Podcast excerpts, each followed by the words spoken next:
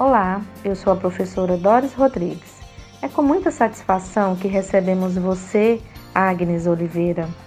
A equipe CF3 de Planaltina agradece a sua disponibilidade por aceitar bater esse papo conosco. Temos certeza de que será muito proveitoso e enriquecedor para todos nós. Bom, Agnes, para começar, você poderia nos falar sobre a sua formação e trajetória até hoje? Olá, bom dia, boa tarde, boa noite. Eu me chamo Agnes Oliveira, sou psicóloga e psicanalista. Venho aqui hoje conversar um pouquinho com vocês e desde já gostaria de agradecer o convite do pessoal do CF3 para esse bate-papo, essa conversa maravilhosa. Eu terminei a faculdade em 2014, né? Me formei nas Faculdades Integradas de ESMO, da cidade de Formosa, Goiás. Logo que eu terminei a faculdade, eu já sabia o que eu queria para me especializar. Fiz a especialização em psicanálise, por isso, né, sou psicóloga e psicanalista.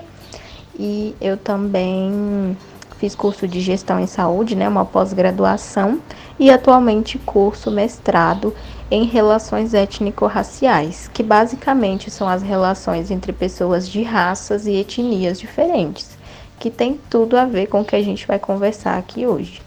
Em toda a sua vivência, você passou por alguma situação de racismo? Como você lidou com, com o fato? Que conselho você daria a um adolescente ou uma adolescente a respeito disso? Então, é, essa pergunta é muito importante de ser falada, porque principalmente quem não sofre racismo costuma acreditar que o racismo não existe, justamente porque nunca sofreu, né? E no mundo onde a gente fala tanto sobre empatia hoje, eu acho que é muito importante, não só para quem já sofreu, mas principalmente para quem não sofreu, é entender que o racismo existe sim. Então, a minha resposta para essa pergunta é que sim, infelizmente eu já passei por situações né, de racismo, é, tanto aquelas microagressões, microviolências, que de uma forma bem simples explicando seriam é, coisas pequenas, que até na hora que acontece você fica na dúvida, sabe? Se foi um racismo mesmo, se foi uma agressão verbal mesmo, porque costuma ser sutil, costuma ser em forma de brincadeira mas é algo muito sério, né?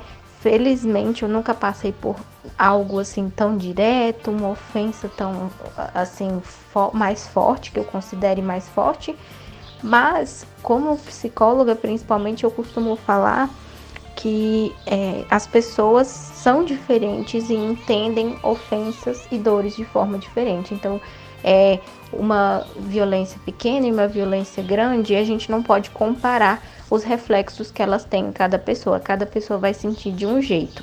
Quando essas coisas aconteceram comigo, sim, eu fiquei bastante triste. Acontecia principalmente na época da escola, em forma de bullying, né? Infelizmente isso foi passando, mas eu acredito que, obviamente, é, no mercado de trabalho, em outros momentos, como eu disse antes, até muitas vezes sem ter certeza se era por esse motivo mesmo, eu acabei passando por algumas situações aí né? E eu acho que a melhor forma da gente lidar com isso e que fez toda a diferença na minha vida foi o conhecimento, entender como o racismo funciona e o que o racismo é.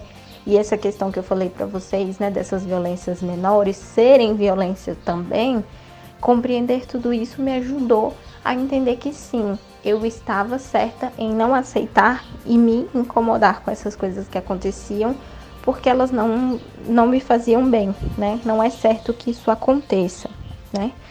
E se eu pudesse dar um conselho para um adolescente, né? É, se dependendo de, de onde isso aconteça, se isso acontece com você na escola, se isso está acontecendo com você no ambiente onde você tem adultos que estão é, acima de você, converse, fale né, com as pessoas, é, é, para quem você possa pedir ajuda, peça ajuda sempre, porque às vezes a gente fica com vergonha, fica com medo e não pede ajuda, mas é muito importante, né, para que isso não se torne uma coisa que você vai carregar para sempre na vida. E como eu reforcei, né, conhecimento, pesquisar, leia muito na Na internet você encontra vídeos, você encontra muito material, não precisa ser um livro gigante de 500 páginas, tem vídeos curtinhos que falam super bem desse assunto de uma forma tranquila, numa linguagem jovem e super interessante. Em seu trabalho como psicóloga e em suas redes sociais, você já deve ter explicado sobre racismo estrutural. Você poderia falar um pouco sobre isso? Claro, posso falar sobre racismo estrutural, né? Pegando a própria palavra, o racismo estrutural diz respeito às estruturas dentro da nossa sociedade em que o racismo é praticado de forma compulsória. O que, que significa isso? Significa que existem alguns, é, algumas formas do racismo ser é, uma coisa básica, como se a gente estivesse construindo uma casa, o racismo é colocado como o, alguns tijolos que vão construir essa casa. Se a sociedade fosse uma casa, a gente tem ali os tijolinhos e um deles é o racismo. E qual é o problema disso? É que se desde a constituição, da construção, eu já tenho o racismo existindo dentro de um lugar, ele vai estar presente na maioria dos momentos. E isso não é bom. Por isso que é estrutural, ele vem da estrutura. Espero que tenha ficado claro. É comum hoje em dia ouvirmos a respeito do empoderamento negro nos meios de comunicação. Pode nos dizer o que seria e como ocorre esse empoderamento? Claro, sim, hoje se fala muito em empoderamento, isso é muito importante o empoderamento, né, é tomar o poder para si, basicamente, né? É você compreender o poder que você tem. Porque por muitos anos o que aconteceu com a população negra, homens e mulheres negros no Brasil, foi o silenciamento. Não tinha local nem poder de fala e também a falta de representatividade, né? A gente não via pessoas na, negras na mídia, como cantores, como atores, se interpretavam um papel, era sempre o mesmo tipo de papel que a gente já sabe quais são normalmente nas novelas mais antigas, era as mulheres negras como empregadas, os homens negros como motoristas, como cafajeste, aquele tipo de papel sempre o mesmo que acaba sendo algo estereotipado, né? Sempre a mesma imagem sendo reproduzida. E aí o empoderamento vem justamente para dar poder a essas pessoas e permitir que elas contem sua própria história de uma forma diferente, né? Uma forma de representar a si, é, principalmente dando voz a quem é aquela população, porque por muito tempo as histórias e as vivências das pessoas negras foram contadas por outras pessoas. Qual a importância do Dia da Consciência Negra para você? Em sua opinião, o que o Brasil precisa para superar o racismo? O Dia da Consciência Negra é uma data muito importante. Ela vem para nos lembrar de Zumbi dos, dos Palmares, que foi um líder né, negro, libertador de homens negros e mulheres negras escravizados, e também Dandara, que era sua mulher, e essa data, a proposta dela principal é de reflexão, né? De reflexão e também de, de falar sobre o que tem sido feito para inserir de forma correta e de forma adequada as pessoas negras dentro da nossa sociedade como cidadãs, tendo pleno acesso à saúde, à educação, à segurança, né? Será que a gente já alcançou isso? A gente vê por muitos dados que não, né? Então essa data é super importante porque todos, todos os anos ela vem para nos lembrar disso, para a gente poder falar sobre isso.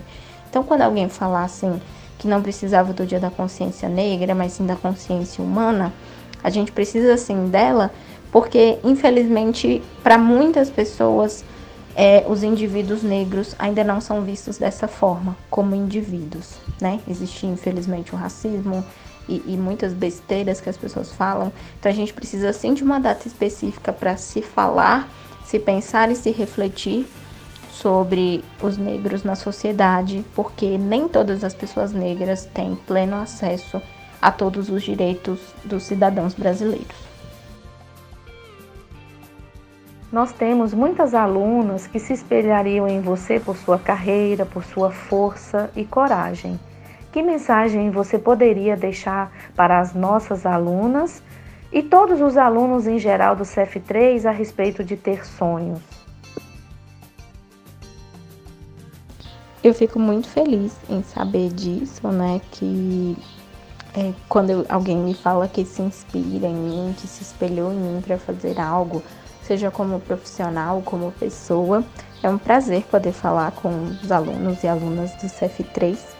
E a mensagem final que eu deixo é reforçando essa questão da educação, porque é, não é só porque vocês estão na escola, mas é porque é algo que eu verdadeiramente acredito, né? É uma coisa super importante e eu acho que a gente buscando conhecimento sobre o racismo, entendendo como o racismo funciona, os seus vários aspectos, é, principalmente com a democratização da informação, né? Hoje você numa rápida pesquisa do Google consegue encontrar um mundo de informações interessantes e boas, né? Vídeos, muito material interessante. É, você consegue aprender muito mais sobre isso. E tendo consciência de quem a gente é, a gente passa a compreender o mundo de uma forma totalmente diferente, consegue compreender o nosso próprio lugar no mundo e também consegue se relacionar melhor com as pessoas e conquistar as nossas coisas. Não existe nada que nos impeça de conquistar os nossos sonhos se a gente sabe quem a gente verdadeiramente é. É essa a mensagem que eu deixo para vocês. Agradeço muito pelo convite da escola para participar desse papo maravilhoso. Espero falar com vocês em breve. Convido a todos para conhecerem a minha página no Instagram, que é A Cura pela Fala, tudo junto.